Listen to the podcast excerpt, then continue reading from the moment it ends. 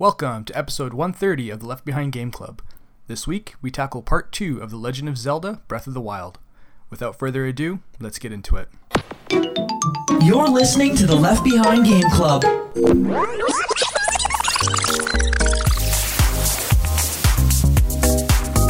Welcome to another episode of the Left Behind Game Club, our never ending attempt to make sure that no game is left behind. I am your host, Michael Ruffalo. On today's episode, we are picking up part two of Breath of the Wild, where we'll be covering the last two divine beasts, Ganon, and some of our favorite little side quests and moments throughout the game. Um, but joining me, before I get into any of that, uh, two good friends who are here for part one the man, the myth, the chief gun officer of the Left Behind Game Club himself, Mr. Mohammed Murtadi. Ah, thanks, Mike. Zelda Part 2 with some good buddies. Let's go. I'm excited. Let's go. And also joining us, special guest, friend of uh, friend of the show. Um, you heard him in part one, Mr. Galen Havey. How you guys doing? I'm excited to keep talking about a great game that just keeps on giving to us. There we go. I'm I'm so excited to keep talking about uh, another great game. Let us do a quick recap of what we covered in the first episode. Um, for anyone that hasn't listened to it, I highly suggest you go and, and take a listen. But what we covered in that first episode were the first two divine beasts. Uh, I believe that was. Anyone remember? Uh, we had Vah Ruta and Vah Rudania. There we go. Yes. And so uh, if you're going by sight, uh, Vah Ruta is the big elephant divine beast, and Vah Rudania is the salamander, the one that you fight in the lava pits. Um, and they both give you two special powers. And I think this episode we're going to talk a little bit more about those special powers that they give you because um, this is the one where I felt we had the best powers. Um, Vah Medoh and Vah Naboris give you some some really fun things to do. Um, so now that we've covered a bit of what we, we talked about in the last episode, again, highly recommend going back to, to check out that first one. Um, let's hop into, I think, one of the, you know, the staples of any Zelda game, and that is getting through the Lost Forest to find the Great Deku Tree and getting the Master Sword. Um, how did we go about doing that? Um, did you guys get it right away? Because uh, for me, this was like my end of like I, I did all of the divine beasts, and that was at the point when I was able to earn like the master sword. Essentially, when did you guys kind of tackle it? Uh, I came across it like completely organically, which uh, I'm very proud to say. Uh, but yeah, I was doing some other stuff like off somewhere else in the map. I don't remember what, and all I remember is like the spot that's like essentially I think is just south of where the the Great Forest is or the Lost Forest uh, is has like a bit of height to it. And I just remember looking down and seeing this like misty forest and just being so intrigued and just stopping everything I was doing and being oh like, wow I'm gonna go over there yeah yeah so you saw it from above like you actually like saw it as like a destination like in the world and then just went up to it and then found the Master Sword. If my memory serves me correctly, wow, yeah, cool. that's how it went. so I I did it early on in the game because I found the forest, I found the master sword, and then I realized, oh, I will kill myself if I don't have enough hearts Yeah. uh, to do this. Um, and so one of the things that I did was at that point I was like, okay, I just need to go find every little shrine along the way. Um, because my my view in playing games like this, any big RPG, is let me grind out a bunch of these True. little things that end up making my experience that much better. Let me get all of the, the best armor, all of those other things, and um, and then steamroll the actual bosses, right? The actual like mainline story. There are so many big RPGs that I've spent hundreds, maybe even a thousand of a thousand of hours in that I have not meet, beaten the main story quest because I am too busy doing all the other things preparing for Yeah. it, and then and then life gets in the way.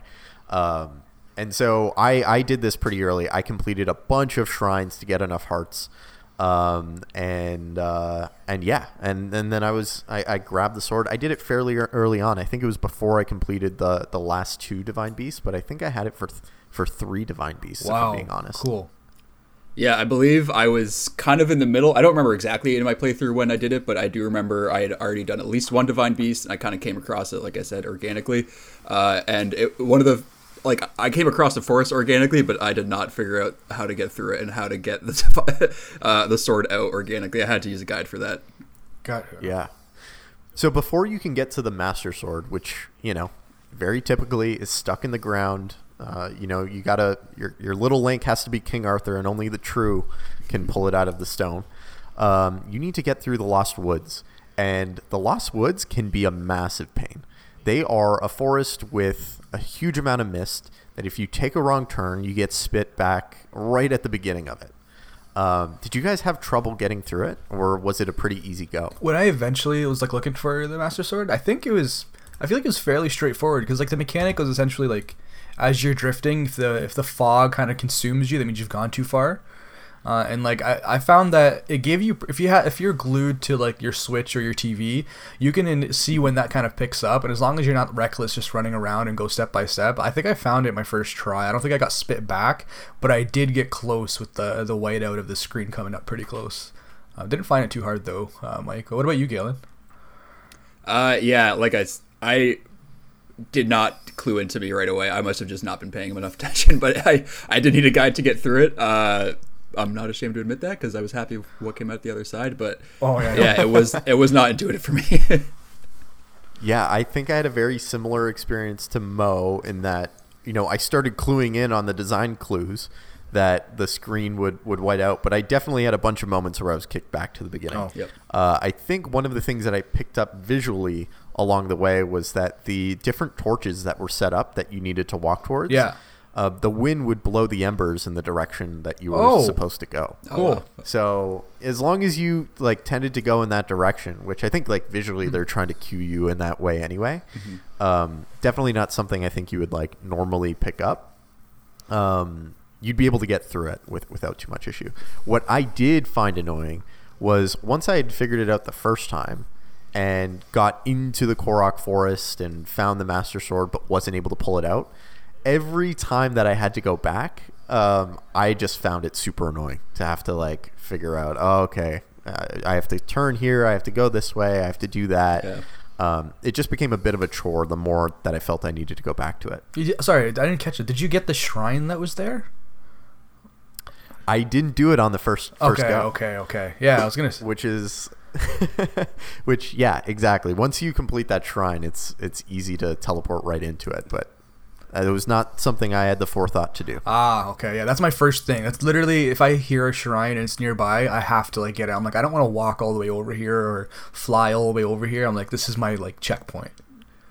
i i think like the game trained me to to do that at some point at some point it not only was it like let's go and find every and complete every shrine so that way you know we get the hearts we get the um, stamina etc um, but i think it also just trained me to be like oh this is the easiest way to travel around the map. So just complete as many of these as possible or get as many of these as you can so that way you can travel around pretty quickly and easily. Yeah, and especially like near like when once you've got like a good chunk of shrines, let's say you've done a couple divine beasts or a few of them, you can almost like throw a dart on a, like a dartboard on the map to where they're gonna be because they're like so equally dispersed around the map. Whereas if you see like oh you have this giant area where we have no shrines, go like take a stroll down there. You're gonna see three. Like it's the, the map's pretty cool like that where every single part kind of has like a mini built-in geographic like checkpoint location to load into. I couldn't echo that more. I think this map is so well designed. There there are things at every turn and it seems so well put together. There's such diversity. There's yeah, it just just amazing. I think the only weak part is where there's these massive valleys out of the middle of nowhere that uh, gatekeep one section from the other that ends up making you, you know, forced to, to cross a bridge somewhere. Yeah, totally. Um, I had a quick question then, since like uh, my all of my divine beast fights didn't have the master sword like involved. I was always like swapping random weapons and trying my best. Uh, how did you guys feel fighting any of the divine beasts with the sword? Because it's like if you got it now before like any of the like last couple, like how, how were they just easy peasy swipe swipe and they're dead, or was it hard still? It was a relatively powerful weapon, uh, especially like for some of the lesser enemies in the game. It could wipe them out pretty quickly, but I didn't find that it made uh, the experience uh, any better or worse. Like I just it I think the uh, the base damage on it was like 30, and then on Guardians it would do like 60. uh, so f- for the Guardians, it helped out a lot. But for most of the enemies in the game, you could find other weapons that could perform just as well. Um, and as we'll talk about later, like for some of the bosses, I don't really feel like it impacted me Totally. uh, too much Yeah. in the fight with them. I, I totally echo that, Galen. Like, I, I didn't think it was an especially strong weapon. I think one of the things we should mention is that the Master Sword ends up glowing like like a laser beam, like a like a lightsaber, anytime you're near Ganon's Blight. Um, and it ends up being, you know, like Galen said, especially strong against those creators or those creatures, but not so strong that I felt like it was an OP weapon by by any means. Um, the one key unique feature of it is that, like every weapon, it breaks, but it restores itself. It comes back. Um, I was actually surprised that it breaks. I thought it was going to be the one weapon that did not break. Yeah. You know, I, thought it was just you know this is like the adamantium sword. Yeah, they probably were like testing it. and They're like, okay, this is going to be like a cheat code. Like, we have to do something to disable it. Like, it can't be just a better than average sword the entire game. This is like its little quirk that makes you still calculate if it's worth bringing along or not, or like using it in a Yeah, fight. imagine, imagine what the game would be like after you get the Master Sword if it doesn't break. oh, You know, like you just you wouldn't use anything. else. exactly, exactly. I do think that was a really smart design design decision in the end, just because I feel like the fact that it does break still kind of forces you to go look for other weapons and pick other stuff up and experiment a little more because it is going to uh, become useless at some point. So I kind of, as much as they were probably like, oh, it'd be really cool if this was the one weapon that didn't break at all. I feel like it was the right decision to make it so it does have like a bit of a cooldown time. Um, I- Totally. I'm gonna be silly for asking this one. So like, it's it, th- there's the Master Sword. Uh, Link has like a fancy shield in all of the games. Sorry for my Zelda ignorance. Um, is there a Master Shield? Sorry if this is dumb. Uh, I think me and Mike are thinking the same thing. That's something we're probably going to get to later. Okay. I, didn't get no Master Shield. I just used whatever hunk of wood or metal was laying around from like That- the Bokoblins. honestly, I'm really surpri- uh, I'm really happy that you brought that up now because it, it does kind of point to. Uh, I- I'll touch on it, I'm sure, and maybe Michael touch on I it think too. you should just get into it. I think you should just get into it, Galen. Okay, uh, the one like, I I love this game with all my heart. The one flaw that we're gonna get to uh, is the approach up to Ganon's castle. Um, Revali's Gale kind of makes a lot of that not necessary, and by def- so what that does is it makes it so you don't explore a lot of the castle because that shield is located like in the underbelly of, of that castle. If you go, ex- Ah, yeah, so that's like It's in the prison. yeah, so if you go like explore Ganon's castle, eventually you'll find it. But Okay. for a lot of people, they didn't end up finding it because like they either used like Revali's Gale or they just went up like a completely different route and just completely Yes. missed it. I will tell you all about how I swam up all the waterfalls uh, as as Wow. we, as we get into to Ganon's Ganon's castle. okay, okay. I, I'm excited because I had no idea. I just always seen a shield everywhere. I'm like, I didn't see anything, and I, I, I wasn't playing the traditional way. I guess I was just kind of grinding and trying to like finish off like the bad guys. So maybe I that's it. agree with you though. I agree. I'm kind of surprised there wasn't like a built-in story moment with Epona or Epona or whatever you want to pronounce it. there wasn't a built-in story moment with the shield. Um, the only one that they really force you through is the Master Sword for for obvious reasons. Kind of cool to know though. Um, yeah, but before we can get to Ganon in the castle and how we approach that, we have we have to get through the next two or the final two divine beasts. Let's start with uh, the Rito village and Vah Medoh, the uh, the great bird divine beast. Um, what do you what do you guys remember about that uh, that that setup? Um, I, I liked it. I like Vah Medoh. The, I think probably my favorite. It was it was the first one um, that I completed in terms of the Divine Beast, primarily because the the walkthrough that like kind of was giving me my suggestions and explaining what all of them did. They're like this is this one's generally accepted as like the first or second one you do. In a nutshell, once you kind of hop on it, its mechanic is like because it's a bird and it's flying. Like when it tilts, things kind of like happen differently for you there. So like it's a giant mechanical bird that tilts. It got it gave me total uh, Shadow of the Colossus vibes because there's that one like bird that's flying around and you have to jump on its wings and traverse its wings and dodge stuff. It, a lot of these divine beasts like felt like colossi, I guess, but this one was probably the most just because of like you having to deal with like the wind and running around. So speaking of Shadow of the Colossus, uh, another fight that kind of reminded me of that game. Did you guys fight ever fight any of the stone talus in the game? What's the stone talus? Oh, I know what you mean now. Those are these like the giant stone like uh obelisk or not obelisks like golems with like the gems on their back, Yeah, right? yeah, yeah. You had to have Mo. You On had the to have. island, I think there was one guy, or like one of the.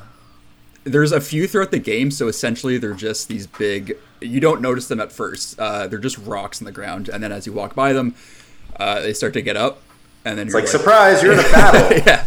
And then I think probably like my favorite music plays in the game, like the the theme for that battle is like uh, there's some fun stuff going on there, and I love it. Um, but you can't cause any damage to them just by running up and attacking them. You have to climb them, and they're not very big, but you do have to climb them and then get on top and then essentially smack their weak point, which is like Mike said, like a little gem uh, right on top of them.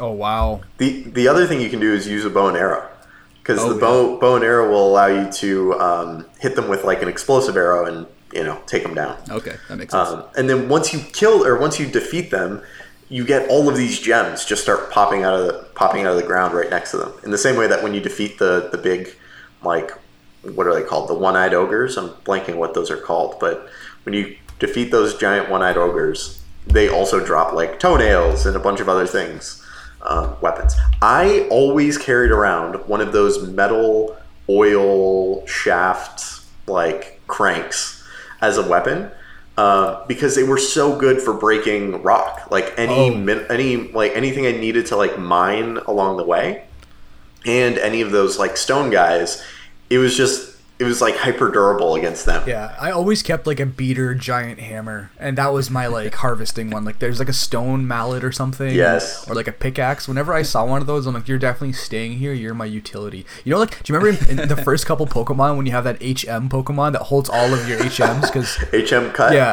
cut. HM surf. Yeah, surf, strength, all of them in one Pokemon. That that, that hammer was my utilitarian like Pokemon.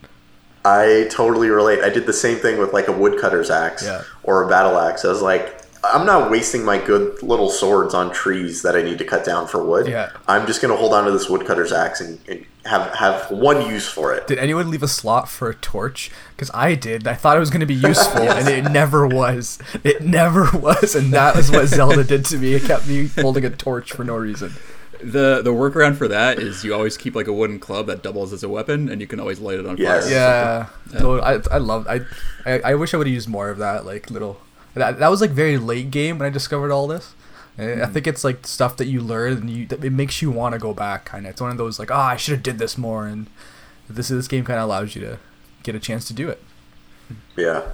Um, so I guess getting back to Vah Medoh, um, you end up seeing Revali, who is like the ancient hero of the the Rito people, um, and they help they guide you through the the Vah Medoh uh, experience, trying to trying to get everything back to where it should be. Vah Medoh, I don't know what it was, but was the was the divine beast that gave me the best sense of scale. So I totally relate to the like Shadow of the Colossus like comparison for that one in particular. Totally. Um, but once once you get through that, you end up getting to Windblight Ganon, which for me I think was actually one of the like easiest forms of Ganon to get through. Um, I think the the easiest one was on um, the the I'm blanking on the name of the divine beast, but the the giant elephant one. Um, This one was like a close second to me. Yeah, this one for me was like I did this in the reverse of mode. This is my last divine beast I came across, and like at this point, I had learned basically all the mechanics in the game, all the all the major ones, and had learned my lesson on uh, coming into a fight prepared with arrows. So I went into every basically major battle I thought I might get into with like way too many arrows, and was w- more than prepared for this guy. Ah, okay, yeah, because this one was the arrow one. It like propels you up or whatever, and you can like slow motion arrow shot. Yeah. Uh, did, did, okay, so I played on the Switch like console itself, like the handheld mode essentially. Um, there was a, they they added in like the when you tilt the device, you can kind of aim your arrow a little bit better. Uh, Mike, did you get that too with like the console, like playing with just the Joy Yeah. Cons and like a Pro controller or something? So yeah, with the Pro controller, it also has that um, that element in it, uh, the the motion control. I found that super frustrating. I thought like I don't know, like it made it forced me to like hold my hands incredibly still, and I don't know why I didn't want to go into the um, the settings and turn off motion control. I knew there was a way. Damn, I, ah, There, there's totally a way to do it. You could go in and turn off the motion controls, but I also remember moments where I was like, you know, trying to lift something with the magnesis and like lifting it with my hands too to help like control it. did it work? Um, and- oh yeah, it totally works. Okay. Totally helps. But you know, there's it definitely caused me a lot of like pain and issue when I was trying to shoot the bow. Yeah, that was definitely one of my least favorite mechanics, and it was just I had like an initial moment earlier. I'm like, okay, I get it. It's adding a new like quirky way. I'll get better at it when the game goes on. But like more than halfway along into the game, I'm like, this is something I could do without. But I just just like you, I didn't go into the settings. But if there was a way to disable it, and if someone hasn't completed the game and are annoyed with arrows, I'd probably disabling that will help you. Because it just it, it could literally deviate your where you're pointing if you're like laying in a weird way or you're playing like slouched or whatever. So yeah, not a huge Yeah. fan of it. Totally. Totally. So um, I don't know what was your you know I think Mo described the um, blanking on the name of the fish people. Do you guys remember the, Zoras? the, name of the the Zoras? Yes, the Zoras. You described the Zoras as like bird people in the last episode, um, but the Rito are the real bird people in this game. What did you? What was your take on the Rito? Because I, I know they've been in other games before, but this is the first one where they struck me as kind of just like kind of dicks. You know, like they were all cocky like fighter aces. They reminded me of like Top Gun. Falco. Oh yeah, It Yeah, literally felt like, and I don't mean this as like a pun on them being able to fly, but like they felt like they were above you.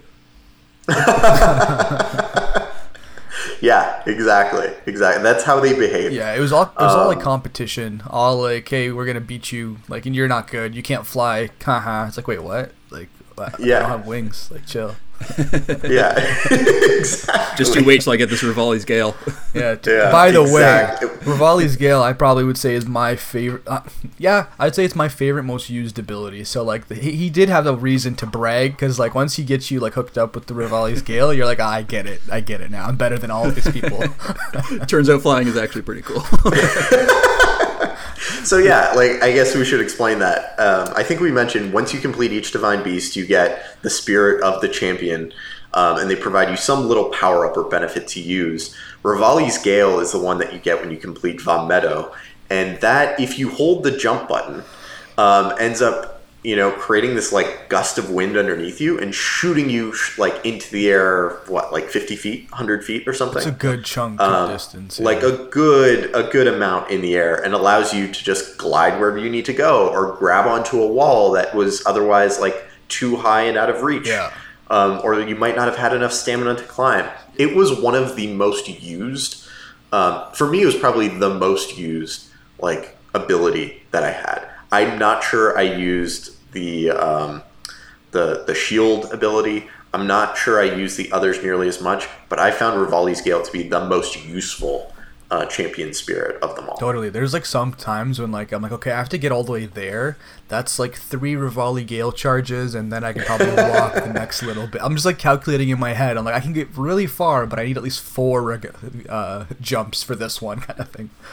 Yeah, and I think the other important thing too is like all that came uh, with like zero cost of stamina too, so you could just like bust it out really quickly. And like if you were in a fight and you were doing so well, you could just like Ah, good use. like push the eject button and get out Just of there. nope right out of there. Yeah, I, I, I, yeah, such a great ability. I'm, I'm, I was so happy when they gave that to me because I felt like, oh, I don't have to climb to the highest point in this area and glide over to wherever it is. Like, I feel like I actually can use my glider a lot more now. And I didn't also feel like I had to cheese it by creating a fire on the ground and some grass and using the updraft to like get wherever I needed to go. I'm wondering if maybe we discovered like, you know, how, like a lot of people will play this and say, ah, maybe I don't get it, or maybe I, I don't want to play it because it maybe it does seem too big and nothing's explained. It could be the suggestion everyone should have to be like, did you get the bird divine beast yet? Just be specific to someone who hasn't played it, and if they say no, then you're like, do the bird. And then when Yeah. they get the, the jumping ability, then they're like, oh, okay, I get this game. I get the scale because now I can traverse it. Whereas, let's say they do the first two Divine Beasts and are still walking around places, I can see someone wanting to pull their hair out if they didn't get the, the hint earlier. Yeah, kind of like I, I played most of this game without a guide. Uh, I mean, I went to it for certain points, but I do remember like the few times when I did consult YouTube to help me out with something, and then all like I had no idea this ability existed, and then you just see somebody use it in a fight, and you're like, wait, like Wait, that's what? a thing, like that that would have changed my life. Totally. Yeah, sweet. So, okay. I, I think we've covered the uh, Vah Medoh and the Rito people. Let's move on to the next divine beast, which is the Gerudos and Vah Naboris. Um, what was your what was your experience there, guys? What was your like initial opinion getting over there? This one was like a roller coaster, but it was fun. But like, I got lost. I didn't know what to do. I like had to do so many walkthroughs. But in a, in a nutshell, this is like the, I guess the, the the divine beast that's in the sand, and you meet like essentially two groups of people to like get it get it started. I, I guess I'll warm it up. So it's essentially how you are introduced to it is the village that like holds the divine beast. I believe it's uh, female only. And obviously, being Link, you don't have your friend Zelda to, to get you like uh, into the door, so you have to find a way to, uh, I guess, break into the, the village. And the best way is you pretty much throw someone some coin, they give you a dress and like a face covering, and boom, you are girl Link. Yeah, it was. I thought that was so funny. Like, I think this was the area that felt like it had the most personality to me, and was the most like world building. Um, because I remember the Gerudo from other Zeldas, but I don't remember them having this much like personality, culture, etc. I thought it was so cool to see this like gigantic warrior Amazonian like women like town and tribe where they had these like interesting customs that was like, oh no, men are not allowed in here anywhere. Yeah, it's like the Valkyries, kind of like totally. Yeah. it's like the exact same thing, but it's like the Zelda world version of them. And Yeah, and I loved all the little side quests around the town, like having to like you know sneak in on some of the conversations and overhear what's being said, and you know trick your way into X, Y, and Z place, like all of the different ways that you had to like maneuver it as like a man in this woman's world. I thought it was pretty funny. Totally. Did you guys know exactly where to get the costume or whatever, or was it just me skipping the like chat to like not realize? I think it was you skipping Darn, the yeah, chat. I was convinced 'cause I, I, I was walking around that desert, like going and trying to figure out who to talk to. It kept telling me to go to talk to this person, and yeah. Anyways, nutshell, they're on top of a house and not standing in front of you where they should be. Yeah, there's there's a little oasis that you get to before you get um, to the Gerudo village, and that's the oasis where they give you the the clothing. Um, it's also where I think you get like the first taste of all the things around here. Like there's desert watermelon, and there's like these walrus that you can ride, and there's just all of these like interesting little again just bits of culture that I thought was like really fun and really cool.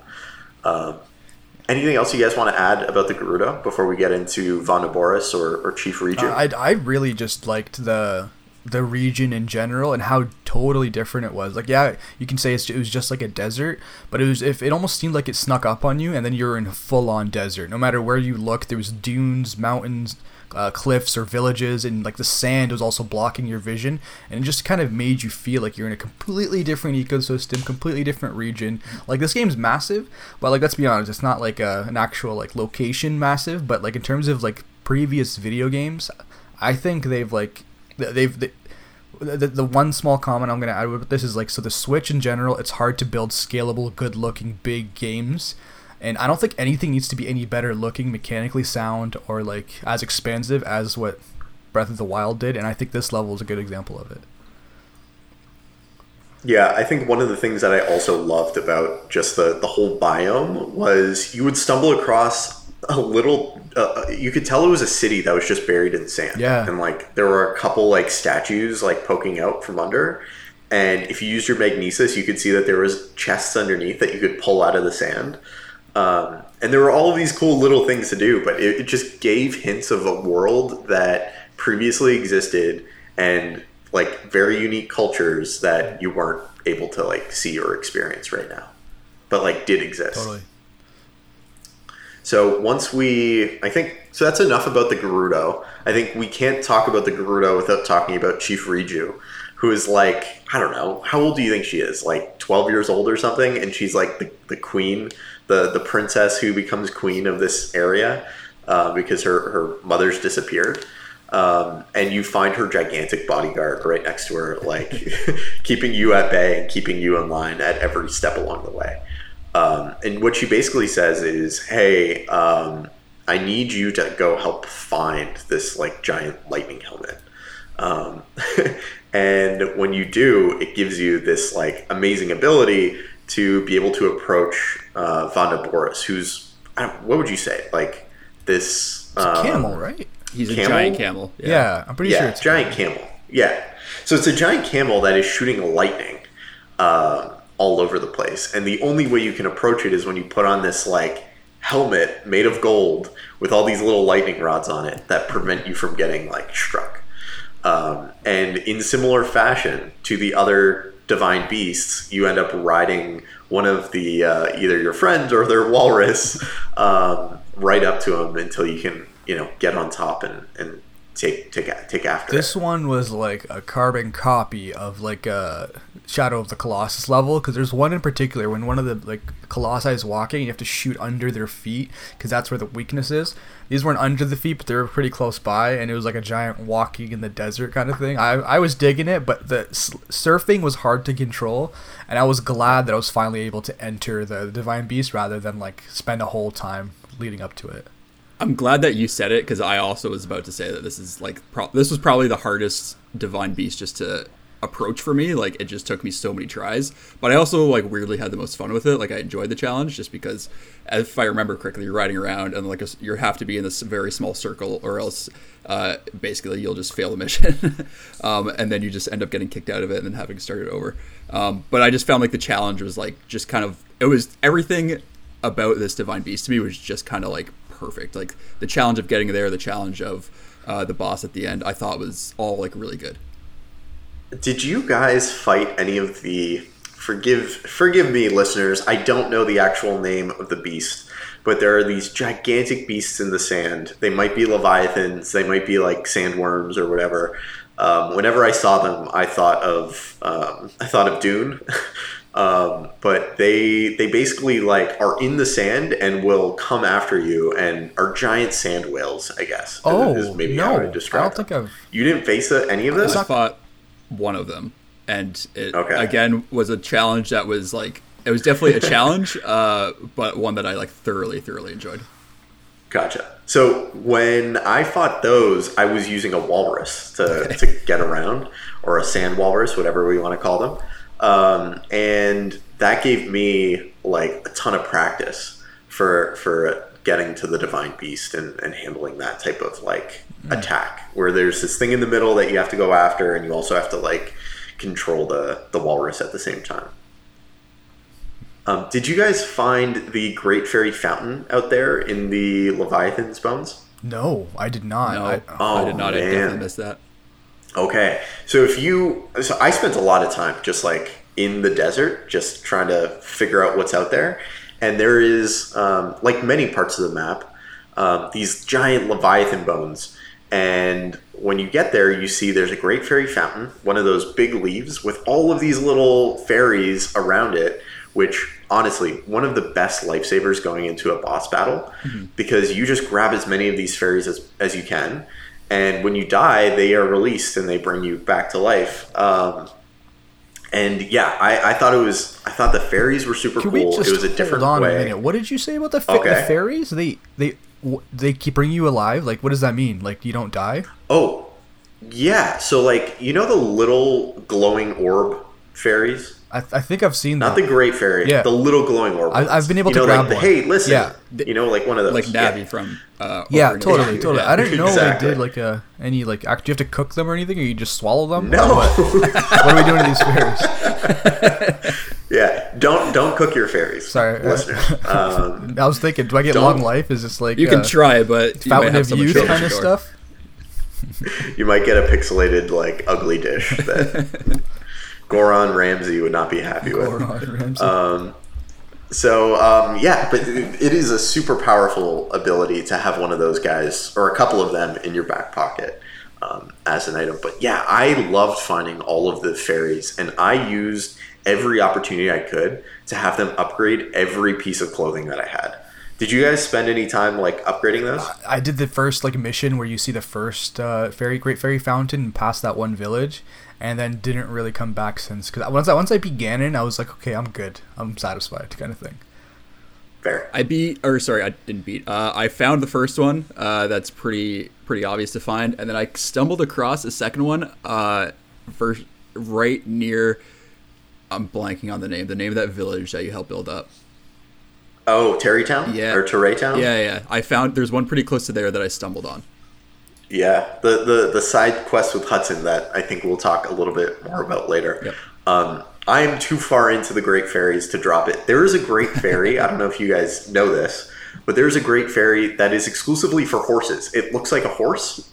you know how they all look like these voluptuous, like belly dancing women? Yes. Or mermaids or whatever? Yeah. Like, this one is a horse uh, with a horse mask, and of course uh, we'll give, we'll give you benefits for your horses instead of your your your armor and your This clothing. is gonna be the most googled thing after listening to this podcast. Horse fairy. Yeah. Make this number one trending on uh, on Twitter. I'm I'm begging for it.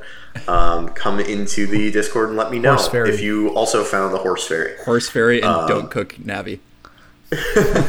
Don't cook no hey, meat. Yeah, listen! exactly. Don't cook. I'll tell you to listen. Yeah, listen to this dish.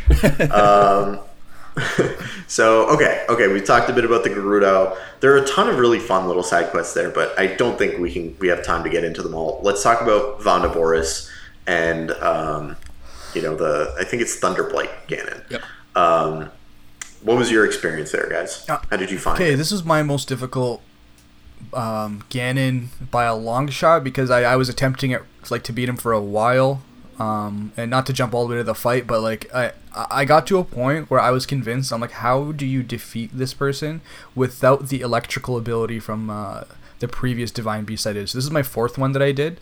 And it got to the point when he he kind of there's like there's in each I guess blight there's always like stages it seems like there's like a first stage where they're doing a certain type of attacks or a second or third or whatever it might be. Yep. This one it got to like the second or last stage and he's kind of all armored up and just charges and I had no shields. I came into most of these fights like not a, um, I don't know why like I'm assuming like there's not going to be a, a blight fight but I always never had like health or the right shields or it, I always used them up. This one in particular, I had nothing, and no matter what I did, I couldn't defeat him. And then I used the electrical ability, and that finally kind of shredded him enough to, to finish that last segment. But it was a very hard mission, like a blight for me. Yeah, this was the only boss, uh, or yeah, like Blight Ganon that I actually like took a break from. That I went into the fight, died a few times, and then was like, all right, I feel like I need to level up some stuff, like get some new hearts, or like get some more stamina, or learn how to parry, which be, or uh, dodge at the correct time, which is very Yeah. important in this fight. Uh, so yeah, this is the only one I took a break from, and ended up going around and kind of did like kind of Mike, what Mike talked about earlier, like doing a lot of grinding in order to like feel ready for it. Yeah. and then came back and kind of squeaked it out. And also, it didn't clue into me right away uh, for part of the fight that you have to use uh, magnesis to sort Ah. of like stun him. Yeah. I lucked out on that one. I just literally, I, I love the magnesis. I think I told you guys in the previous call, like I pretty much became Magneto, and like that was that was, that was probably my second or third top used like weapon was the magnet magnetism. Because if there's anything around there, I'm chucking it at you, like catch it. Hey, here's this fridge, Yeah. catch. Like, Yeah, I, I also found this to be a pretty difficult um, boss, but in the you know you guys both play Demon Souls or Dark Souls. Like once you complete it, you're you feel really proud of yourself. Um, I felt I felt really proud of myself completing this one. I didn't feel like um, this was like a walk in the park by any means, but also it didn't feel unfair. Like it felt like if I had learned the mechanics better, which I think it forced me to Yep. um, I'd be able to, to knock him out no problem. I don't want to sell myself short, but I think if I came to this like this uh, divine beast first, I don't think there'd be any chance I could like beat it without like knowing the mechanics, knowing how to dodge, and just how to Yeah. prop. So it's almost like this one. There might be. I'm not sure if there is, but there might be some kind of like block in the story where you might not be able to reach this this one until maybe you beat another one. I wouldn't be surprised if there's like something similar to that. Whether it be like, hey, you have to like you need the jump ability like minimum or something. I'm not sure. This I think if you're a new like player, you're and, and not someone who's like speed running it and making a point. Yeah. Like this is an area that you're gate kept from by just like stronger Bokoblins hanging around. You know, True. like stronger enemies before you even get there. This was the fight that uh, made me stop cheesing the Lynels. no really? Did you wait? I want to get into like the Lynels after, but like uh, I'm excited to see how you guys kind of fought some of them. Yeah, I, I think there's a lot to talk through on the on the Lynel front, but we'll save that for the the castle because I think that's where we face the most of them. Totally. Um, so once you complete Vah Naboris, you get um, I think it's Urbosa. That's the uh, that's the champion of, of this area. You get Urbosa's Fury, um, which let me tell you, that is my favorite um, champion's hero. It's not the one that I use the most because I ended up hoarding a lot of like uses of it because I think you get three before it depletes, and then you have to wait. I don't know, twenty minutes or whatever for it to come back. But um, it was the one that I loved the most. Like in in any fight, if I felt like I was being like beaten down or if I didn't have a chance, I would hold the attack button, I would charge up, and as soon as you let go, it shoots lightning down all around you and attacks all of the enemies around you. Um, and it's just such a potent like stun or one hit kill or like chunk of damage that I don't think I could have made it through the game. I couldn't have especially made it through Ganon without that one. Whereas, you know, a lot of the other, you know, uh, hero benefits, I felt like were really nice and useful, but I could have gotten through the game without them. It could not have gotten through the game without Urbosa's Fury. Wow, I, I I used it as often as I could, but I, st- in terms of like fighting, I find that like the, I don't know, they they're all equal to me except for the jumping that was like a utility tool in terms but like in terms of like coming back to life that ability and getting the extra few health that was game changer for some of the boss fights because i could never get Mipha's through. Grace? yeah Uh, Yeah. the the shield from the salamander from the the Go- gorons Yeah. whatever Yeah. yeah the, i uh, that one there was so, so many there's so many times when like i had no shield or nothing or I had a weak one and i'm just like banking on this deflection i'm like hit me and then die for some reason like I I used that quite a bit, and I didn't start a fight without it. And you're right, even this one, this was like the like the attack one. This is the one where you're more aggressive with it, and it's probably your only aggressive attacked ability. So yeah, it is pretty good. For me it was key to taking down any of the guardians any of the like i used it with the lynels a ton like it was key for me in a ton of my fights Uh, I think my most used ability was Mipha's Grace, but that was not by choice. yeah i don't think anyone any one of us want to admit it as much as that's probably true There's at least one moment when like I was really low health, and I didn't want to eat my like food that I had made or whatever. So I kind of just took a few shots, revived, and I reset that like health timer, and Yeah. that was my my way of eating quickly. yeah i i kept a lot of the um, meals around that gave you not only full restore but like extra hearts Yeah. Um, so that way, you know, whenever I got down to two hearts, I was like, I'm going to eat one of these before Mipha's Grace has to kick in. Totally. um, or before I had Mipha's Grace. Um, I think there's one more thing in this area that we should probably talk through, and that is the Yiga Hideout and Master Kohga. Yeah. Set it up for me, guys. Like, how, how does this section work? uh, it's essentially the only stealth section of the game. Um, and you basically True. and it's a lot of fun. Uh, you have to essentially sneak by all the I can't remember the name you just said it. What are they called? The Yiga clan. The Yiga clan. You got to sneak by all of them, uh, and there's bananas everywhere, and these guys just love bananas. So you can kind of throw bananas out in order to. It's almost like you know how like say in, in the Far Cry in the Far Cry games or like most stealth games, you could like throw a rock somewhere and they'll go after it. Essentially, for these guys, you can just drop a banana down and they'll go after it. Yeah, so this is this. I don't understand what the like joke is, and we didn't set this up earlier. But the Yiga clan, for some reason, are out to kill you throughout the whole game, and you could stumble across some poor villager on your on your travels along a path, and go and they're like begging for help, and you go up and you're say, "Hey, like, what's going on?" And they're like, "Haha, Oh, that makes sense. time to kill you."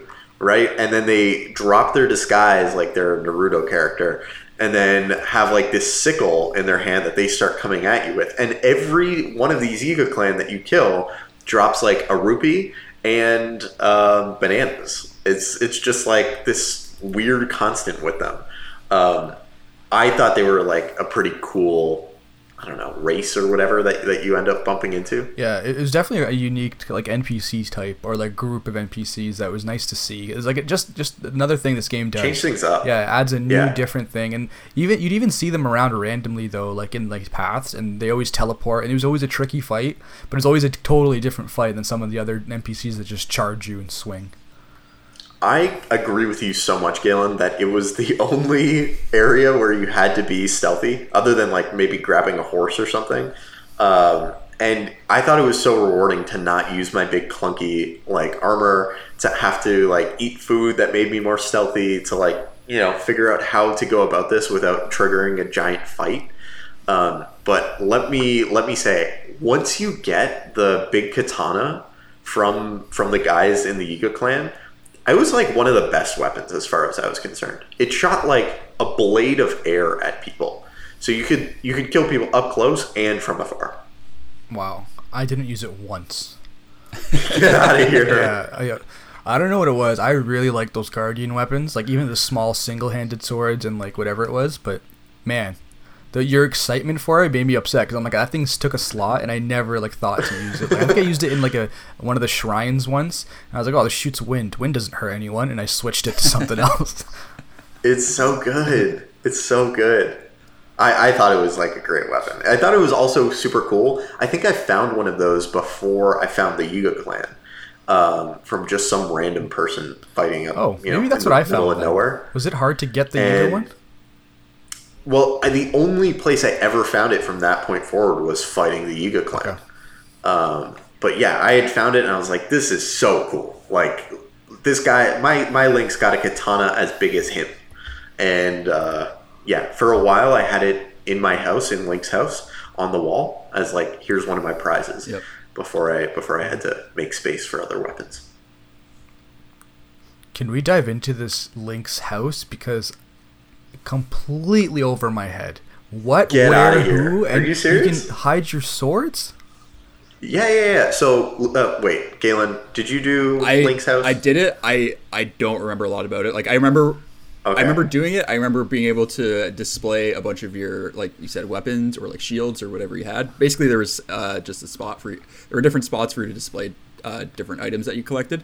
Um, I just can't remember where it was. I do remember it costed Yes. a, or costed it costs a lot of money though. So, It costs a lot of money. Go ahead. so this essentially becomes Animal Crossing, is what you're saying. Yes. Let me let me tell you, Mo.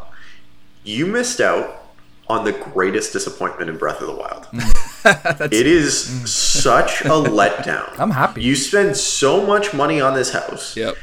Not only do you have to like give him a ton of money, but you have to give him a ton of wood too. So I just spent a ton of time chopping down trees. I'm like, this place costs so much. Yep. They are asking me to do so many things. This has got to be worth it, right? Like, it's got to make sense. It's got to work out.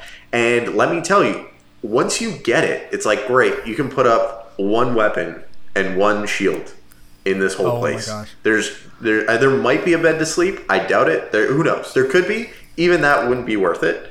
But then you go to yourself and you're like, okay, maybe I just need to update this thing. Like maybe I just need to upgrade it. What if I upgrade it all the way?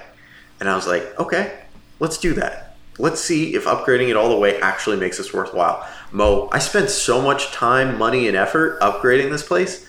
The only thing it did was give me more places to store weapons Oh. and shields. This is great because not only did I avoid the suffering, I get to enjoy it through you guys. that you guys Oh, have gotten man. to it. Yeah. oh my god! I don't think I upgraded it all the way, but I think I got to a certain point where I kind of saw the writing on the wall and just went, "All right, uh, there's cooler things Well, to experience." You're a smarter man than I, Galen. You're a smarter man than I. I was a glutton for punishment. Or I just kept upgrading. or it. I'm just less patient. Either one. Yeah. I, you know, um, I think it's probably the former. Um, because yeah, it, it, it ended up just being a display room for all my Lynels that I killed. Because each Lynel I felt had different like equipment or weapons.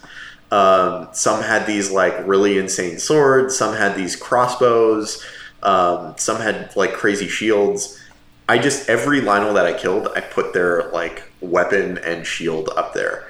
Because while they were like really cool weapons to use, I wanted a trophy of like, oh yeah, I killed those big boys. they, they were mine. Um, I think now it's probably time for us to get into Ganon, the castle, and the Lynels. We've talked a bit about the Lynels so far. Um, once you once you've defeated all the divine beasts, you're set up. Um, which e- each of these divine beasts like shooting lasers at uh, Ganon's shield at the castle, um, so that way you can approach and you can make a dent in it. And it is covered. This is the field that ended up like dominating me a ton and made me realize, no, no, stick to your lane, kid. Stick to the areas, stick to the rivers that you're used to. You know, um, I there are just guardians at every turn, and unless you're like powered up and ready to fight them, it is just a slaughter. Yeah, I, I is there? I'm assuming there's multiple routes, but essentially, when you enter in Hyrule Castle, you go into like a new, well, not world, but mini world, where like now you're in Hyrule Castle, and it's either you get to the end and fight, or you kind of leave and have to exit it completely and start from the beginning. Because there's no shrines in the actual Hyrule Castle. Once you're in there, it's a new Correct. mini mission kind of thing.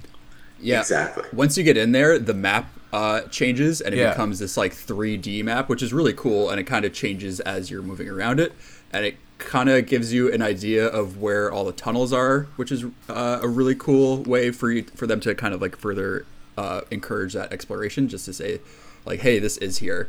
Um, so if it is at that point your choice whether or not you just kind of want to just send it straight for Ganon, or if you want to take your time and explore it a little more. Um, but kind of like Mike said, like the field to get there is pretty brutal at first.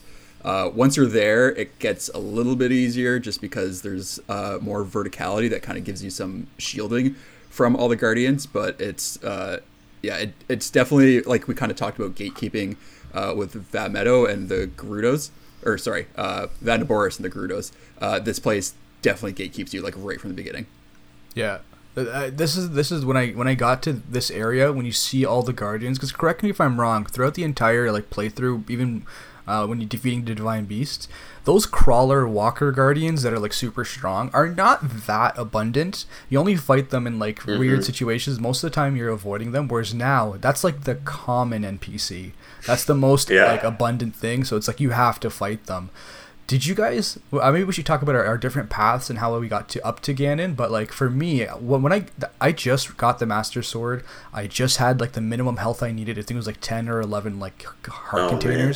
You're crazy. Well, I, I had just you. enough to get the Sword. And I, I was like, time to fight. Yeah.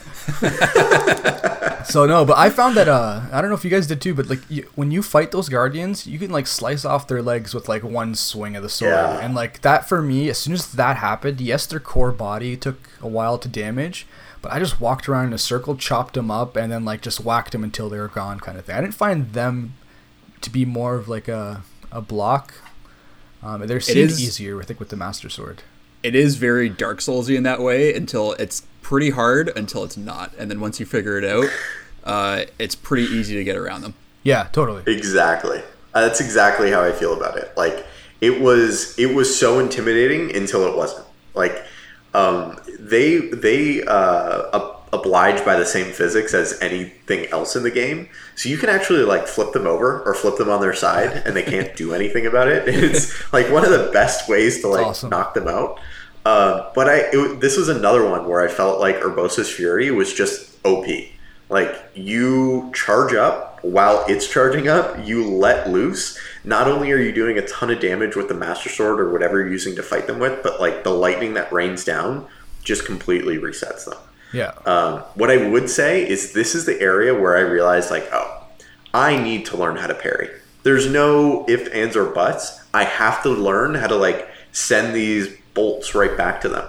Um, and that's one of the things I did. I, I spent a bunch of time figuring out how to parry so that way I'd be able to um, make it pretty further. And I felt like I got so good with the parrying, and I set the game down for a while. And I think I had done everything up until like completing Ganon.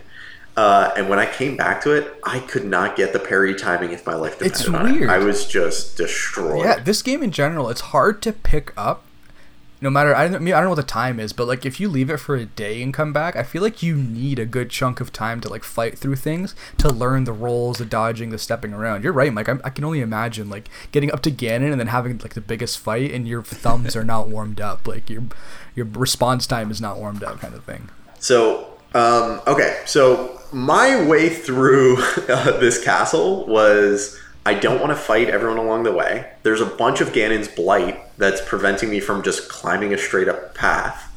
Um, I put on the, the the suit that allows you to swim up waterfalls that you get with the very first divine beast, and I just went waterfall after waterfall all the way up until the first Lynel battle. Okay. Um, what did you guys do? I did something pretty similar. I did like a combination of swimming up waterfalls and then taking the path, and then eventually like seeing an opening into the castle and being like, "Oh, I'm gonna go explore in there."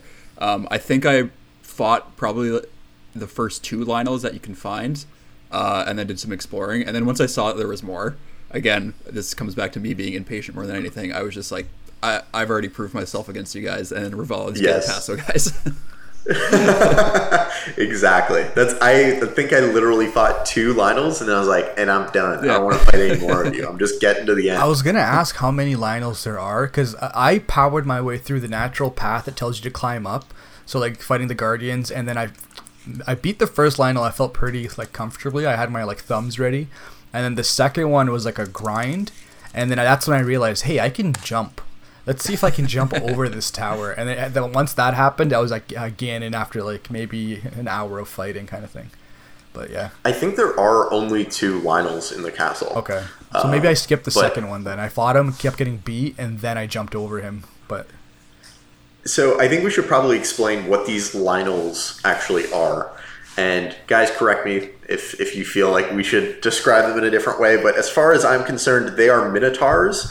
But instead of a human upper body, it is a human upper body with a lion's head on essentially a horse's lower body. And they have really strong weapons, um, can move very fast, and um, yeah, are just like one of the hardest things to fight in the game because they're the perfect combo of both strong and fast. yeah, like the the the, every game has a super tough NPC that's like almost not even meant for the natural storyline. It's just like a challenge. This is it. This is the challenge NPC. That's when it shows up. Like, unless you have a guardian arrow, you're you're gonna spend a good chunk of time like whacking away and dodging and parrying is a prerequisite as well. I feel. I felt like they were so impossible when I first came across them. And as I was playing this game, I just started watching more and more Breath of the Wild stuff on YouTube. And I ended up stumbling across people who just like, you know, totally demolish a Lynel in like 10 seconds and take no damage and have no issue with it. And that's when I realized you can hop on the back of the Lynels Yep. as if they're horses and like take them down that way. It, it was like a complete game changer for me. Oh. that and the each Lynel was different in that like some shot lightning, some sh- some spit fire. Like each one had different attacks. So like one strategy didn't necessarily apply to the next. Yeah, and I think it's a visual cue that tells you what they're gonna do. Is that right? Like, there's like a red line, a Yeah. white one, and like I can't remember what other ones, but there's a good way to like kind of tell. Okay, this one's super hard. I can't fight him right now, or this one's super easy. It's easy gems and easy weapons I can kind of pick up. Yeah, the the the one that I thought was the hardest was the Lynel that shoots uh, electric like arrows at you because you just can't wear your best armor around him because you're going to get electrocuted and you're going to drop your weapons while you're fighting him if he hits you at any point. was that the white Lynel? Or was he a different color? I don't remember. They were they were just all scary to me. I just remember the first Lynel I crossed paths with in the game. This is like very early on. This must have been like less than two hours in, and it was uh, way off in the distance. And it was I just remember it was white, and I was just like drawn to it. I was like, I'm gonna go try and fight that thing, I'm gonna go touch it. and I I got humbled very quickly. I tried for like, it, it killed me. I I don't remember how many hearts I had. It was less than five for sure. And then I think I died in one shot, and I was like, all right, it's not the time yet. I when okay, so early on in the game when I was like exploring the map and trying to like unlock as much as I could, I got on a random boat on the edge of the map and just started like using the Korok leaf to like get myself around and I stumbled across this island and I was like, "Oh my god, look, there's uh, like three chests here." Yep. And I walk over to the chests and I just see like the you know the boss bar at the top say you're in a boss fight and I was like, "Oh no." And I was one shot killed by like a charging Lynel, and I was like, nothing in the world, nothing in the world could be in that chest that's worth it for me to fight this guy right now. The Master Sword could be in there, and it would not be worth it for me to fight this guy right now.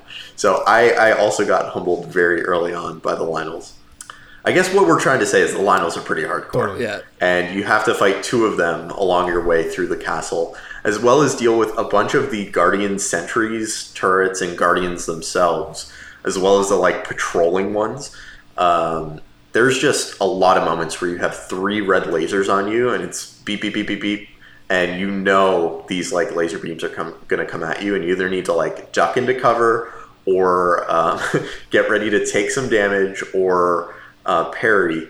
But uh, yeah, it, it was it's it's a tough climb to get up there, I think it, especially if you're not ready. I think it was a very appropriate climb too. Like I felt like that matched it just it really matched the moment I thought of like essentially Yeah. what the entire game is building to. And I think a lot of stuff about that climb uh, was uh, just felt very appropriate for the game you had played up until then because it was the music was great and there was different music whether or not you were like inside the castle or you're like on the approach to it. It was the same but it was it, like it sounded the same but it was just like very slightly different. Um, and all the fights on the way there were very epic and everything about it was just like it was i thought it was like an appropriate uh crescendo to the game Yeah, I, I totally agree. I think they do a great job of kind of like letting you know if you can't handle this, you won't stand a chance against Ganon. yeah Like this is these are the skills you need to know to be able to like handle it. Um, which I mean, I, I don't know if we want to get too much deeper into the castle, but I thought it was just kind of cool to see Hyrule Castle in like a state of disarray, um, while still looking familiar. Like you can tell this was you know a place where royals hung out at a time. yeah you can sneak Uh-huh. into some spots and there's like a big dining hall and you're just like oh this is but it's like decrepit and there's enemies in there and it just has like a very like weird feeling to it it's almost like being in, it's almost like going to Anor Londo in Dark Souls where you're just like this is really cool but also this is like very creepy Yeah, I I didn't even explore the castle at all. As soon as I got in, I'm like, Ganon, me and you, one v one, let's go.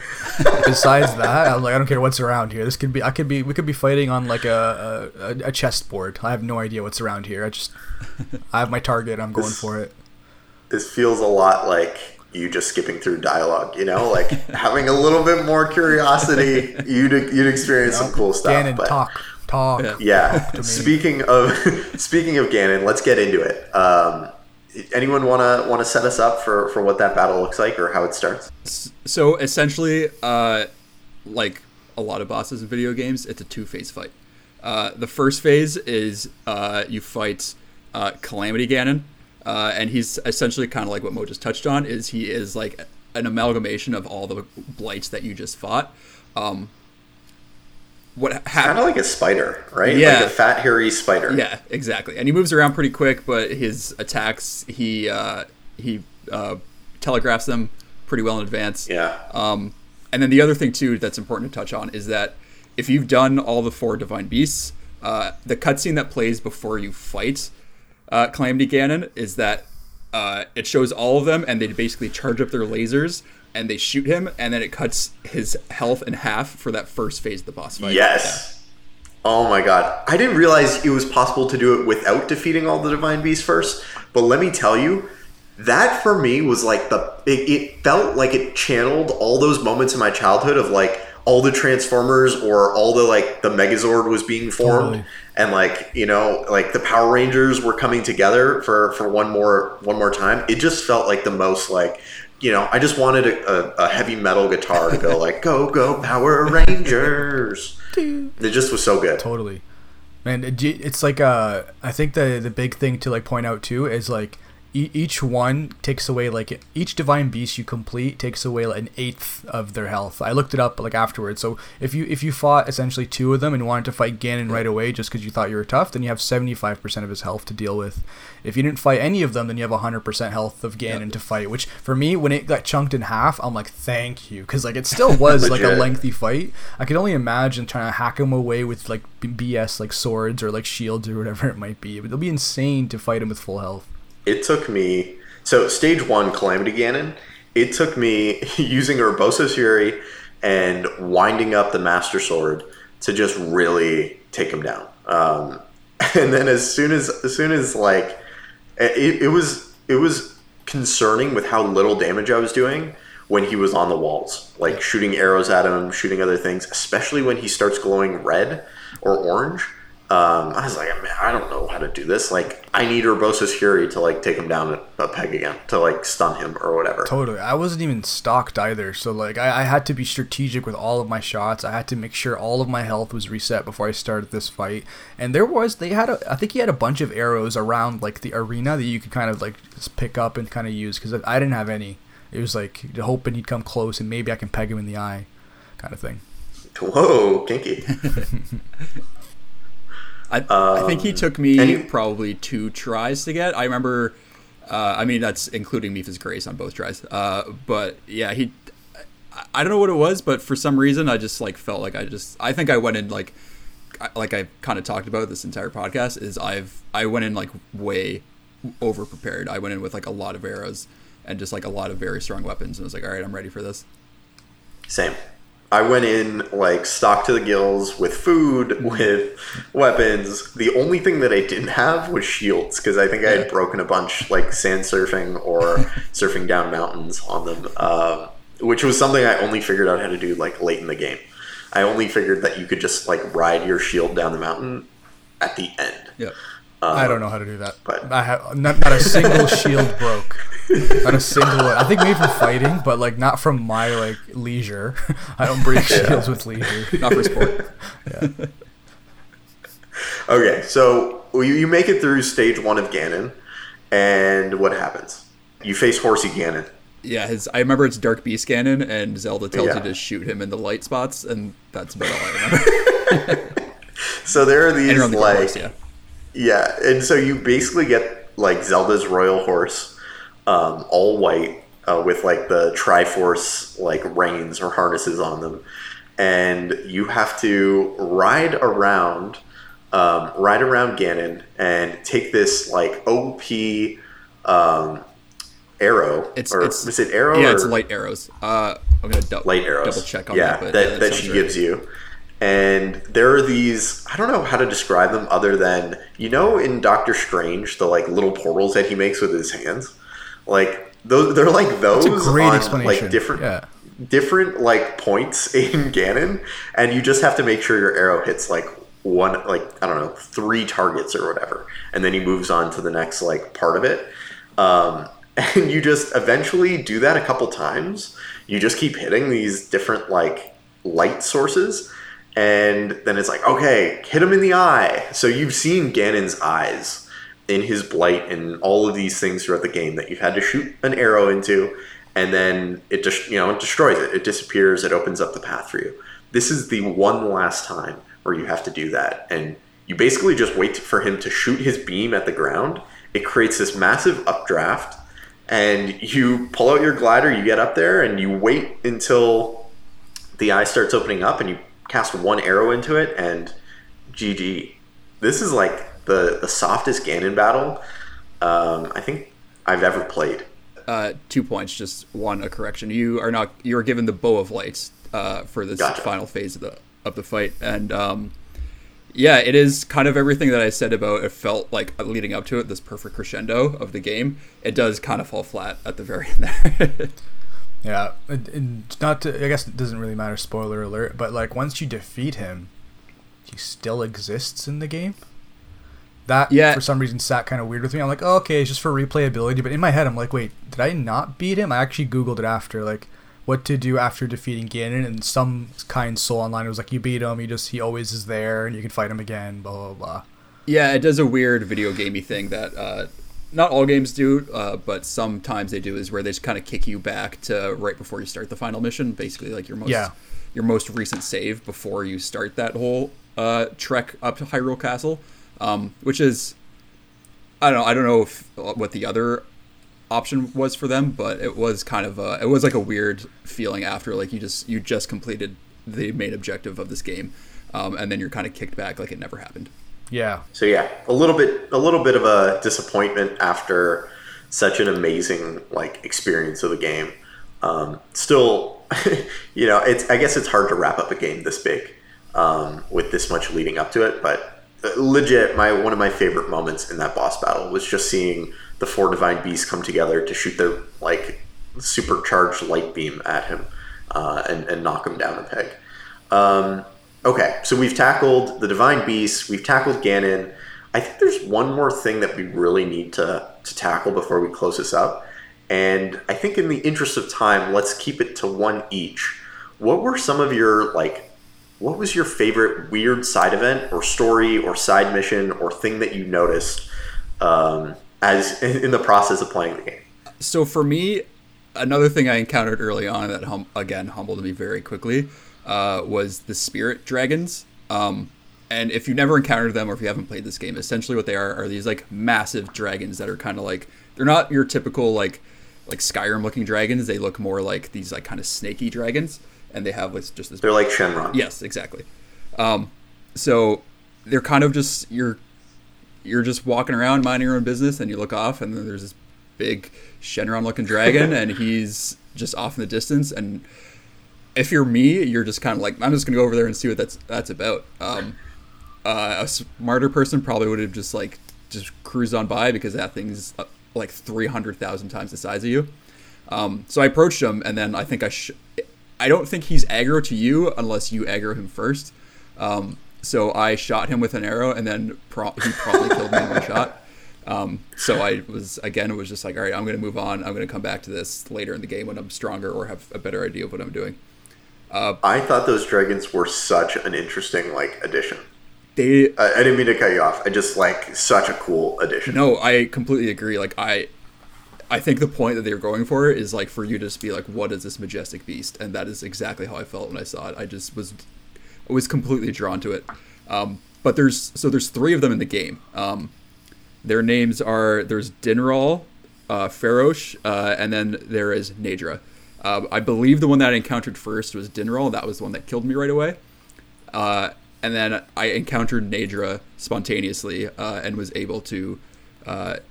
You don't kill him. What he does is he's covered. He's covered in the calamity, and essentially you cleanse him of it, uh, and then he gives you some rewards. So I, I did that one. I cleansed Naydra. Um, I found Dinraal's scale super early. Um, and I saw Farosh, which is, I think, like the lightning one on one of the more tropical areas. Um, but Dinraal is the one that I, like, was flying through a canyon between two separate areas.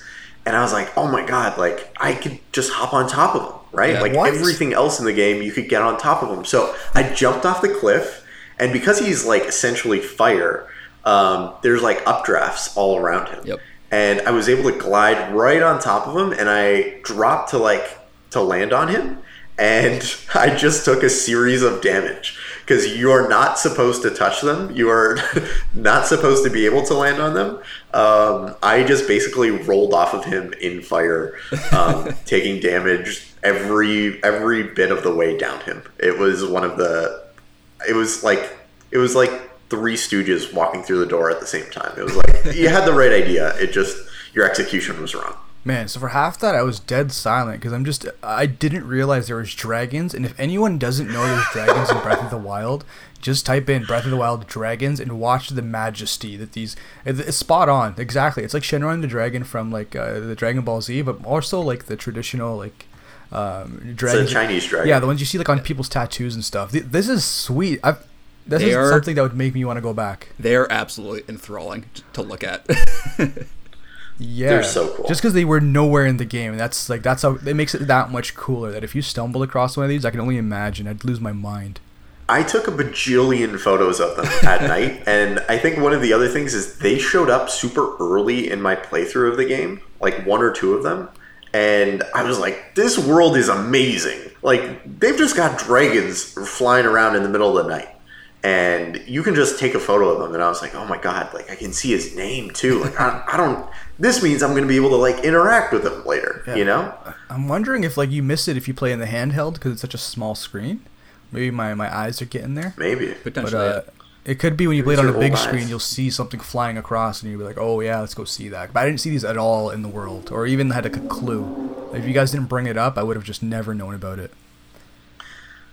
Yeah, what a, what a great addition. Cool. Um, Mo, what was your weird side event? Nothing as cool as that, but uh, I did talk about how I love the, the Master Sword, uh, like just the, the arc of it, like seeing it, working for it, eventually getting it. But in order to get it, I had to go on like the Shrine Quest essentially um, to explore the whole map. And well, one thing I discovered was that little island. I'm not sure if you guys saw it, where there's a.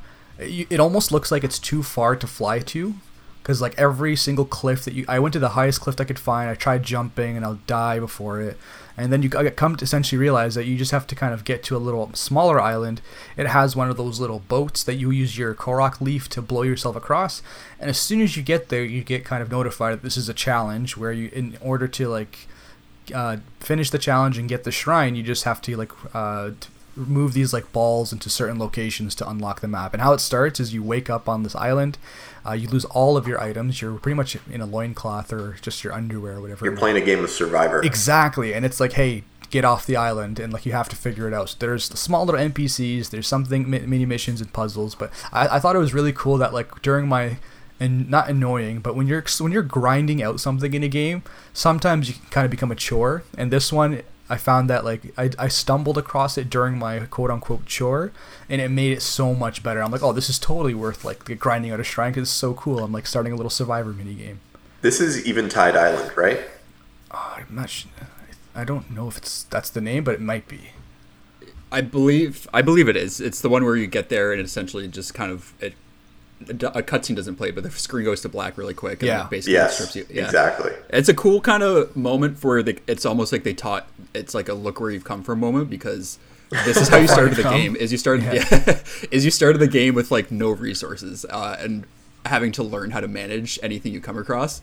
Uh, and then it gives you the opportunity to like kind of go back to that and also like, which again like a cool moment that just shows you like how much better you've got at the game uh, in addition to like how uh, how much the weapons that and every all the gear that you've accumulated kind of means to you. I think it's so cool that you guys got to it at the end of the game. You, you know when I was saying like early on I faced that Lynel that I stumbled across. I stumbled across that Lynel just after I had given up on this island uh, because I found this like pretty early in the game, and I was like, ah. "Oh man, like this is like a cool, interesting little challenge." But I found it less cool and more frustrating because I didn't know how to play yet. But I found the experience of like having to like figure out how you get a weapon and how you like create your own meals and get your own stuff um, this was also one of the first places that I saw like lightning strike the ground, create a fire in the grass, and create an updraft. Mm-hmm. Like all of these really interesting ways. I feel like I learned a ton about the game just from playing through this at an early stage, even though I definitely didn't beat it until later. Uh, Mike, what was your, I guess, uh, moment? Okay, so I, I think I'm gonna have to go with the Lord of the Mountain, which is this I think you're given like this quest early on, uh, or you're given multiple quests. One is like get a photo of like the spirit of the forest or whatever, which are these like they look like rabbits that are glowing blue, glowing blue, that are, have like a wreath on their head, and they're just hopping around and they're tough to tough to find. But there's this one mountain. Don't ask me what it's called, but it's got a bunch of cherry blossom trees on it, and it's got this like little waterfall, and it's um, super uh, kind of out of the way it looks pretty barren. Um, and if you go there at exactly a certain time of about. night, I know exactly. Okay, yes, about, yeah. exactly. You go there at a certain time of night, on a certain day. Don't ask me how I figured out what day, what time, where to go. But uh, when you go there, you see, I don't know, maybe dozens of these little rabbit bunnies, like spirit rabbit bunnies that are blue um, that are otherwise incredibly rare and hard to see, and they're all around this lake, or the, not even a lake, a little pond. And in the center of the pond is this weird horse spirit thing that is like horse body up until like the face, and then it's got like Cthulhu's face, I guess. Um, and it's all blue, and it's like the spirit of the mountain or the lord of the mountain. And you can just get on his back like a horse and ride him. And he's got like infinite stamina the the only downside is you can't like keep him in a stable. You know, he's he's legit free. I don't. Um, wow. I don't think I experienced that. I, I know where you're oh talking about, guys. but it just didn't happen for me. Yeah. It's unreal. I- like I had to it is. Google I was freaking out. Like it, I felt like I'd stumbled across. Not sorry, not stumble across. Like I felt like I had completed something super hard because I did not look up in, in a guide anywhere how to do this. And when I finally got there, I was like, "Oh my god, this this paid off insanely well for me." Um, even though I didn't get to like keep anything from it, it was such a cool, unique experience that I'll never forget. Man, I, and I wonder because this one is just as cool. I just googled it while you were talking, Mike, to see what it looked like. And yeah, it's essentially exactly how you explained it. It's a glowing night, night like night It's a radioactive horse. Yeah, and with Cthulhu's face. and the face, it seems like it's like it looks like two owls, kind of like faces side by side. But like I could I could be wrong. That's the best thing I can. Kind Yeah. Of explain yeah, that's as. pretty much it. That's so cool. Uh, I wonder how many more of these like weird creature slash mind-boggling like and, and characters that you'll never see unless you kind of explore. There's probably a whole list of them Yeah. online somewhere. There's there's so many. Um, you know, there's another one that has like a soft spot in my heart, and that's Terrytown or Terraytown, where you have to go find Hudson and help him collect all the people to to build that town. I'm not sure I completed all of it, but that was such a fun, weird, quirky thing that I that I had a lot of fun with along the way. I came across it and I think I kind of I, I threw it in the box with Link's house and I for I, I just saw infrastructure and the ability to build in this game and it's just like I'm not making this mistake again. But I, I have seen videos on uh, essentially what happens if you do follow through and it does look very cool. Again, smarter man than I, Galen. That- Smarter man than I. Um, okay, boys, I feel like we have discussed Breath of the Wild to death. Um, one of you know one of my one of my favorite games. I I'm so impressed by this game, even still what five years on from its release. Um, so so impressive. Um, I again I'd recommend it to just about anyone who's who's ever gotten a, a Switch. Um, I'm so glad that we decided to play it, um, and I'm sad that I didn't play it sooner. Um, you know what what closing thoughts do you guys have on on Breath of the Wild? To, to me, I I had a like an emotional roller coaster with it because I started playing for like a month, kind of walked away from it. Um, thought it was like I didn't like the whole fact that I had to, I had to figure out where to go. I just kind of want some kind of like beacon or some ways for someone to tap me along or like give me hints. Walked away from it, but then when I came back, I came to the realization that this is probably yeah, it's the best Switch game not only best switch game it's one of the best games you can like play um, in like the current generation of like new video games because of how like the, the the scope and how many things that you can do discover and still not pretty much put a dent into it.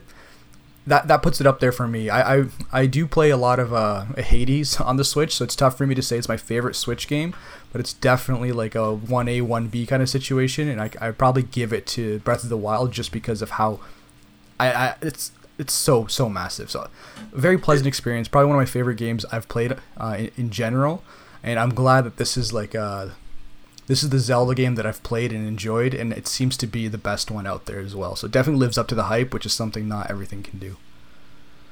It's such a paradigm shift. Like games are clearly they're gonna have to be different after Breath of the Wild.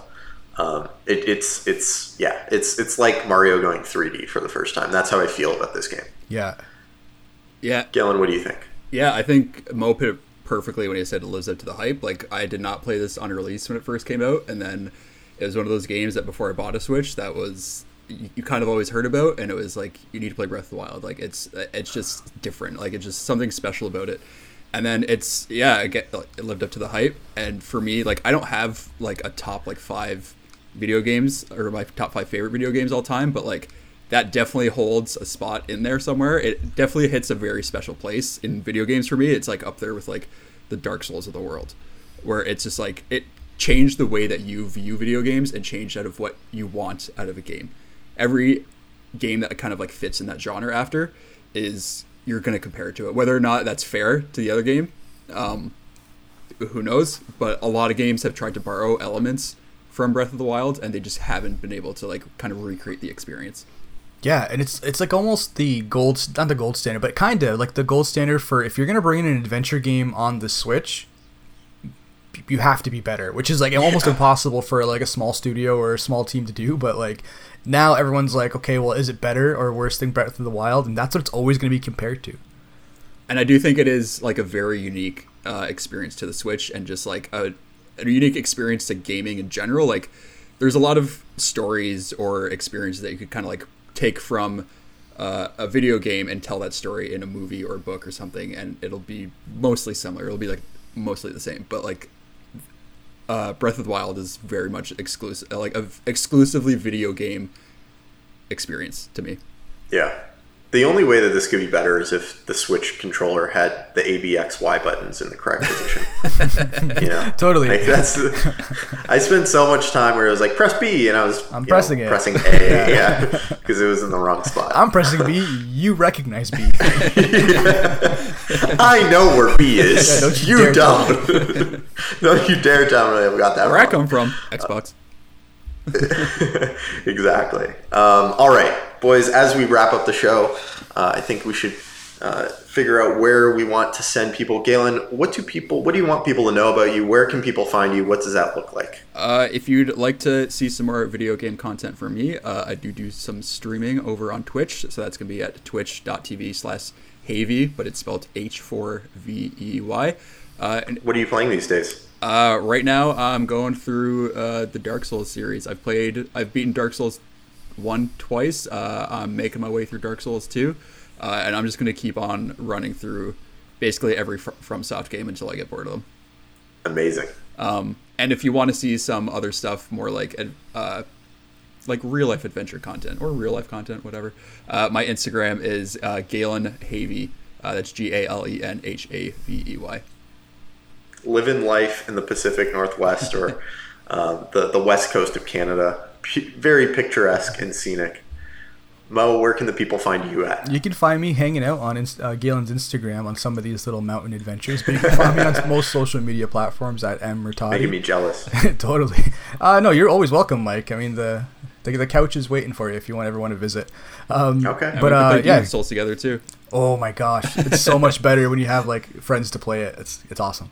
Um, but yeah, you can find me on almost all social media platforms at mmertati, um, but also sitting in the Discord server, which can be found at leftbehindgame.club or leftbehindgameclub.com.